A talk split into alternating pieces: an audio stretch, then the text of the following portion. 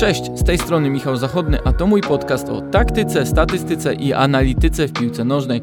Możecie znaleźć go na Spotify, Google i YouTube. Zapraszam Was też do Viaplay, gdzie analizują i komentują mecze Bundesligi oraz europejskich pucharów.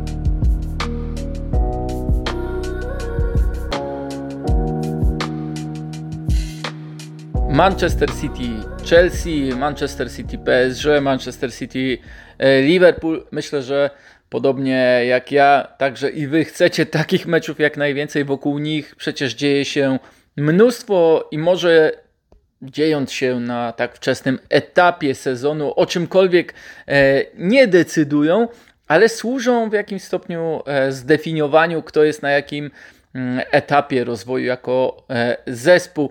Dlatego postanowiłem skupić się na drużynie, która no, przeszła przez te trzy wyzwania w sposób bardzo ciekawy i w sposób taki, który pozwala na bardzo szeroką analizę decyzji Pepa Guardioli, sposobu gry Manchesteru City, e, występu poszczególnych zawodników, problemów, mistrzów Anglii i tego, co może być taką nadzieją na przyszłość. W pierwszej kolejności w tym odcinku e, podcastu skupię się na tym, jak Pep Guardiola podszedł do tych spotkań od strony składu i zmian w trakcie konkretnych e, meczów. Oczywiście w każdym z nich utrzymywał e, linię obrony oraz linię pomocy. Bardzo mało zmian dokonywał już w trakcie. Najwcześniej dokonał zmiany w 67 minucie, a w zasadzie im dłużej trwał ten tydzień, tym mniej zmian dokonywał. Trzy z Chelsea, dwie z PSG i tylko jedną z Liverpoolem. Tylko raz zmienił ustawienie, dodając Fernandinho na końcówkę meczu e, z Chelsea jako tego kolejnego e, defensywnego pomocnika obok Rodriego. E, rotacji w zasadzie w ogóle nie było. Może wynikało to z tego, że te mecze były dla Guardioli zbyt ważne, że rywale byli zbyt trudni. E, na przykład e, Torres nie zagrał ani minuty w tych trzech meczach. Mares e, tylko w jednym zaczął od pierwszej minuty, podobnie zresztą jak Sterling, a to przecież zawodnicy, których no jeszcze kilka miesięcy temu, kilka tygodni temu można było postrzegać jako podstawowe postacie Manchesteru City. Jednak była jedna pozycja, e, której ta rotacja dotyczyła. O niej sobie powiem troszkę szerzej w dalszej części podcastu. E, przeciwko Chelsea można było oczywiście mówić o pełnej dominacji Manchesteru City, o tym, że całkowicie stłamsili przeciwnika. Jednak dla mnie ze strony City. Była to lekcja reakcji po stracie piłki. E, obrazkiem z tego meczu był dla mnie wściekły Thomas Tuchel, który mm, w pewnym momencie pierwszej połowy e, wściekał się na swoich pomocników, że grali zbyt nisko, zbyt blisko linii obrony, że cofali cały zespół bliżej własnej bramki, w zasadzie nie pozwalając wyrwać się Chelsea spod tego pressingu, bardzo intensywnego pressingu e, Manchesteru City. I to jak e, City słamsiło Chelsea musi robić wrażenie. Jednocześnie jest to bardzo trudne wyzwanie, bo też trzeba podkreślić, że rywalizacja i też zabezpieczenie się przeciwko Romelu Lukaku i Timo Wernerowi jest bardzo trudne do zrobienia. Mm, z drugiej strony uważam, że akurat defensywa Chelsea z tych trzech zespołów, z którymi City rywalizowało, była najlepiej zorganizowana, zwłaszcza grając tak nisko w 5-3-2. Dlatego e, City miało w tym spotkaniu najmniej dokładnych podań w pole karne, do tego tylko trzy e, celne strzały. Był to jednak też popis e, defensywy City. Warto w tym miejscu podkreślić, że e, na takich rywali City potrafi podnosić e, swój pressing. W tym spotkaniu mieli aż 69 pressingów w strefie ataku. Najwięcej zdecydowanie w tym sezonie i tylko dwa wyniki z poprzedniego sezonu były wyższe. Obydwa w półfinałowych starciach e, z PSG. I przechodząc płynnie do tego, co można było dostrzec w meczu z PSG, to moje wrażenie było takie, że dla City była to z kolei lekcja budowania gry i cierpliwości. Wszystko, e, co City robiło dobrze w tym meczu, kończyło się niestety, na, niestety dla drużyny Pepa Guardioli na strzelaniu goli. Może to było takie spotkanie, w którym najbardziej zabrakło im e, napastnika, choć to też nie tłumaczy niewykorzystanych szans Silwy, Sterlinga, Mareza, czy e, De Bruyne. Na pewno był to dobry sprawdzian z cierpliwości, bo e, piłkarze Guardioli wykonali z tych trzech meczów najwięcej podań progresywnych, przebywali głównie na połowie przeciwnika, e, też musieli zabezpieczać się przed kontrami, choć to może nie wychodziło im tak dobrze. No też trzeba wziąć pod uwagę klasę przeciwnika Mbappé, Messiego, e, Neymara, którzy potrafią sami wyjść spod e, nacisku dwóch, trzech przeciwników, ale City dominowało i miało w tych trzech spotkaniach najwyższy wskaźnik goli oczekiwanych, najwięcej podań progresywnych, prawie tyle, ile w dwóch meczach pozostałych razem wziętych. Z kolei mecz z Liverpoolem City zaczęło nawet lepiej powiedziałbym niż ten mecz e, z Chelsea, dominując całkowicie w pierwszej połowie, spychając Liverpool do głębokiej defensywy porównywalnej do tego, co spotkało e, Chelsea. Nawet widziałem takie analizy, w których te pozycje Mane, Salaha, czyli bocznych napastników e, Liverpoolu były bardzo bliskie własnego pola karnego, nie pozwalając w zasadzie drużynie z Jurgena Kloppa wypchnąć wyżej swojej gry. E, jednak najlepiej o tym meczu taktycznie opowiedział sam Jurgen Klopp, więc e, na chwilę oddam jemu głos z wypowiedzi pomeczowej dla Sky Sports. Warto się z tą wypowiedzią zapoznać, a ja starałem się ją mm, bardzo sprawnie przetłumaczyć. first of all, what you have to say. You play Man City, and Man City with the ball is a proper team. Grasz z Manchesterem City, a przy piłce to bardzo dobry zespół. Trzeba więc zdecydować się na konkretny sposób bronienia, zamykania konkretnych przestrzeni. Do tego trzeba we właściwych momentach zrobić krok do przodu. Co więc chce zrobić City? Pierwszym pomysłem jest gra przez środek, ale jeśli środek jest zamknięty, to wykorzystują szeroko i wysoko ustawionych skrzydłowych. Tam zagrywając piłkę, czy to przerzutem, czy prostym podaniem, a wtedy ryzykuje się wejście w pole karne. Nie wiem, nie widziałem wiele spotkań, w których City tak łatwo zagrywało podania w półprzestrzenie jak z nami. Między naszymi skrzydłowymi obrońcami była dziura. Wciąż ciągle byliśmy zbyt pasywni, linia obrony wołała do siebie pomoc, a to sprawiało, że ani Henderson, ani Jones nie mogli wyskakiwać z pressingiem, kiedy była taka potrzeba. Byliśmy pasywni, a oni grali podania między nami i tworzyli szanse. Mieli szanse, choć też nie bardzo klarowne, nie strzelili nam gola. To jednak wprowadzało niepokój w nasz zespół. I ten niepokój wpłynął na to, że nie graliśmy w piłkę. Posyłaliśmy Mieliśmy więc długie podania, które poza jednym lub dwoma nie miały żadnego sensu. Oczywiście te wszystkie sprawy poprawiliśmy na drugą połowę i to było widać. Ustawialiśmy się wyżej, byliśmy bardziej agresywni, byliśmy bardziej kompaktowi, czuliśmy się pewniej, a oni nie mogli już grać na swój sposób. Strzeliliśmy dwa fantastyczne gole po akcjach z piłką i taki był przekaz w przerwie. Wykonujcie to dodatkowe podanie, czego nie robiliśmy w ogóle w pierwszej połowie. Zremisowaliśmy ten mecz, ale jesteśmy zadowoleni, chcemy wygrać wygrywać takie spotkania. To był trudny rywal, ale dziś musimy przyznać, że mecz miał dwie połowy i punkt jest dla nas w porządku.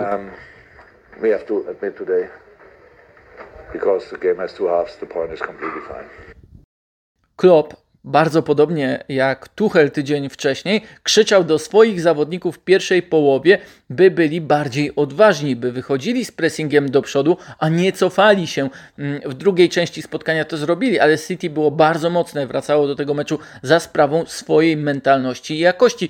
Zwłaszcza patrząc na to, jak prezentowali się Jesus i Bernardo Silva, którym chciałbym poświęcić więcej miejsca. Natomiast e, o postawie City Według mnie świadczy to, jak właśnie w tych dwóch e, kluczowych meczach z Chelsea i Liverpoolem, kluczowych w kontekście rywalizacji w Premier League, potrafili e, na wyjazdach zdominować całkowicie przeciwnika, grając swój e, futbol przez większość tych dwóch spotkań. Przejdźmy jednak do e, kwestii napastnika. W swojej analizie pomeczowej Alan Shearer w Match of the Day pokazywał klipy, w których brakowało mu konkretnego ruchu napastnika, czy też zawodnika spełniającego tę rolę w danym meczu w City. Chodziło o ruch na wolne pole, który otwierałby możliwość podania zawodnikowi najczęściej z bocznej strefy i przyczyniałby się tym samym do tworzenia e, szans. Oczywiście można stwierdzić, że City już dawno pogodziło się z tym, że nie potrzebuje napastnika, a Guardiola pogodził się z kolei z tym, że wskazując zawodnika na tę pozycję, e, do tej roli, traci go z danego spotkania. I największa rotacja w tych trzech meczach dotyczyła właśnie roli dziewiątki. Z Chelsea był to Foden, z PSG Sterling, a z Liverpoolem Grealish. Żaden z nich nie rozegrał w tym konkretnym e, meczu, w którym spełniał rolę dziewiątki, dobrego e, spotkania. Żaden z nich nie strzelił gola, w sumie oddali jeden strzał i ich wpływ na grę ofensywną, czy też po prostu grę w polu karnym był w tych meczach e, znikomy. Oczywiście, że nie jest łatwo bronić przeciwko takim defensorom jak Thiago Silva, Marquinhos czy Van Dijk, ale trochę nie o to chodzi w roli fałszywej dziewiątki. Owszem, oni pozwalali utrzymać się drużynie przy piłce, ich statystyki podań i zaangażowania w grę, w rozegranie były niezłe, ale byli w zasadzie tylko tymi do tworzenia przewagi w środkowej strefie i cofaniu rywali bliżej ich własnej bramki, niekoniecznie decydując o tym, ile mogą dać jakości już w polu karnym przeciwnika. Zresztą Guardiola sam przyznawał po meczu z Liverpoolem, że jego zawodnicy nie są najskuteczniejsi, jeśli chodzi o wykorzystywanie sytuacji, tak jak De Bruyne nie najlepiej gra głową, a Foden mógłby mieć więcej goli na Anfield, gdyby lepiej zachowywał się pod bramką przeciwnika. E, Jonathan Wilson w Guardianie bardzo ciekawie zaobserwował, że ta kwestia dziewiątki dla City to wyzwanie typu wszystko albo nic bo będą takie mecze jak z Paryżem, gdy mają mnóstwo podań w pole karne, gdy dochodzą do dobrych pozycji, ale po prostu potrzebowaliby kogoś bardziej skutecznego, o tych 10-20%. Zawodnika, który wyciągnie z tych szans więcej, albo nawet więcej ich sprowokuje w samej 16 konkretnym sposobem poruszania się, wyjściem na wolne pole, ruchem od i do piłki, ruchem do i od obrońcy przeciwnika. Tych meczów oczywiście nie ma na przestrzeni e, całego sezonu dużo. W tym sezonie jednak zdarzyły się już City 4 spotkania bez strzelonego gola. Mm, zaczął się dopiero październik i to już aż cztery spotkania. Warto przypomnieć, że w całym poprzednim sezonie było ich tylko sześć, podobnie jak dwa lata temu. Warto też podkreślić, że latem City straciło nie jednego napastnika, ale dwóch. Oczywiście mowa przede wszystkim o odejściu Sergio Aguero, bo to jedna kwestia, ale jest też druga. Guardiola już raczej na stałe przestawił Gabriela Jezusa na skrzydło. Oczywiście w poprzednich latach też się zdarzało, że tam występował, ale nie tak często jak teraz. I teraz okazjonalnie wybiegnie w ataku, jak choćby z PSG wchodząc na ostatni kwadrans, jednak głównie jest skrzydłowym. I według mnie spełnia się w tej roli znakomicie, bo ma więcej miejsca, jest bardziej bezpośredni w dryblingu, częściej angażują go w grę koledzy, częściej jest też skierowany przodem do bramki przeciwnika i to mu pasuje. Jego statystyki strzałów oczywiście spadły znacząco w porównaniu do najlepszego sezonu City, ale za to zdobywa dla drużyny więcej terenu w kierunku bramki przeciwnika właśnie takimi akcjami, jak na asystę do Phila Foudena. E, już ma zresztą cztery asysty, tyle co w całym poprzednim sezonie i z nim na boisku jeszcze tak skuteczne City nie było. Wreszcie e, Bernardo Silva, dla mnie jeden z bohaterów tego tygodnia e, City. O nim zresztą Guardiola mówił, że Zagrać tak na Anfield to wyższa szkoła jazdy i tylko szkoda, że Foden nie wykorzystał sytuacji, którą mu Bernardo wykreował w pierwszej połowie, bo to był bardziej spektakularny rajd niż ten Salaha zakończony golem dla Liverpoolu. Właśnie z Liverpoolem e, Silva miał aż 30 pojedynków, w tym 10 driblingów i 7 odbiorów. Ze wszystkich starć wygrał aż 60%. Jednak nie tylko dlatego imponował w tej serii trzech spotkań. On był najlepszym zawodnikiem w kwestii reagowania po stracie, najszybciej doskakiwał, najlepiej asekurował, najwięcej dawał z siebie w kwestii pressingu. Z Chelsea miał też 6 wybić piłki, z Liverpoolem aż 12 pressingów we własnej strefie obrony. Z 25 ogółem miał aż 40% udanych, czyli znacznie więcej niż wynosi średnia drużyny. Do tego oczywiście dochodzi gra przy piłce, wybieranie mądrych podań, e, najlepszych rozwiązań w danej akcji, e, skupianie na siebie uwagi przeciwnika i następnie przenoszenie akcji wyżej, zagrywania może nie podań progresywnych na 10, 20, 30 metrów, ale takich, które pozwalają ominąć linię e, pressingu, również przez to, jak on utrzymuje się przy piłce, mm, gdy doskakuje do niego przeciwnik. I gdyby ktoś szukał lub myślał o recepcie na zatrzymanie Manchesteru City, to powoli tym najważniejszym punktem na liście staje się właśnie kwestia zatrzymania Portugalczyka. Wreszcie przejdę do rywalizacji, która była tą ostatnią, jeśli chodzi o szkoleniowców. Pep Guardiola wiele mówił o tym przed spotkaniem, jak bardzo Jurgen Klopp rozwinął jego jako trenera i uważam, że to nie była tylko taka kurtuazyjna wypowiedź, ale faktyczne, faktyczny efekt na warsztacie szkoleniowym Pepa Guardioli. Ta rywalizacja Klopp E, kontra Guardiola uważam, że jest najciekawszą, najlepszą taktycznie, najbardziej też intensywną, jeśli chodzi o mecze, jaką możemy współcześnie obserwować. E, od czterech meczów, co ciekawe, e, Guardiola jest niepokonany w tych pojedynkach z Klopem. To też jego najdłuższa seria z Niemcem i można się zastanowić, dlaczego, skąd też dwa wysokie zwycięstwa E, w tym okresie, skąd też e, taka skuteczność, gdy przecież całkowity bilans jest dosyć wyrównany. 9 zwycięstw Hiszpana, 4 remisy, 9 zwycięstw mm, Niemca. Uważam też, że Thomas Tuchel to innego rodzaju wyzwanie dla Pepa Guardioli, bardziej mm, ustrukturyzowane, mniej e, takie właśnie mentalne, mniej wyniszczające, czy też wymagające Mm, e, takiego intensywnego reagowania na to, co dzieje się mm, na boisku, mniej takiego emocjonalnego grania, a bardziej właśnie przesuwania pionków na szachownicy, e, co też ostatnio e, w meczu z Chelsea wyszło E, Pepowi bardzo dobrze. Myślę też, że e, te mecze City z Liverpoolem to dla Guardioli e, inne wyzwanie ze względu na to, że bardziej musi się skupiać na mentalności i odwadze w grze swojej drużyny, niekoniecznie wykorzystując słabe punkty, jak choćby udało się w przypadku rywalizacji Phila Foudena z Jamesem Milnerem, natomiast skupiając się na tym, by jego zespół był tak odważny, pamiętając te wszystkie mm, momenty, gdy e, trio e, Salah, Mane i Firmino potrafiło całkowicie rozjeżdżać wysoko ustawioną defensywę e, City. Choć City pod tym względem również organizacji gry defensywnej wydaje się być na dużo lepszym, dużo dalszym, dużo bardziej zaawansowanym etapie niż było w tych spotkaniach, które to z kolei Kloppowi i jego Liverpoolowi udawało się wygrywać wysoko. To skończmy podsumowaniem tego e, trójmeczu e, Pepa Guardioli z Chelsea, PSG oraz Liverpoolem. Można spojrzeć na to tak, że to tylko jedna wygrana w trzech meczach, że to tylko trzy strzelone gole, że więcej e, straconych miało City niż strzelonych, że tylko cztery z dziewięciu możliwych punktów zostało zdobytych, ale według mnie City więcej wygrało w tym okresie. Nawet niczego nie przegrało, nawet w Paryżu. E, wręcz po tamtym spotkaniu można mieć największy żal, że e, dominacja nie przełożyła się na efekty bramkowe.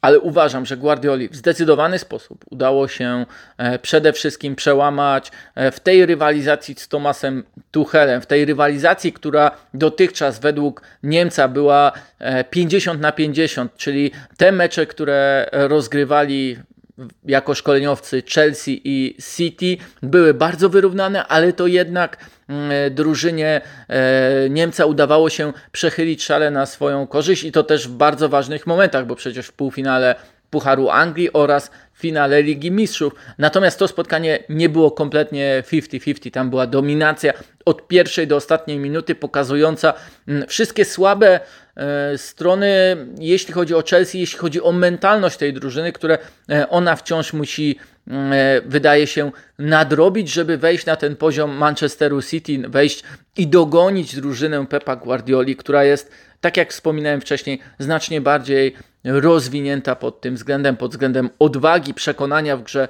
wysokim pressingiem, e, wysoką linią obrony, w dominacji w posiadaniu piłki.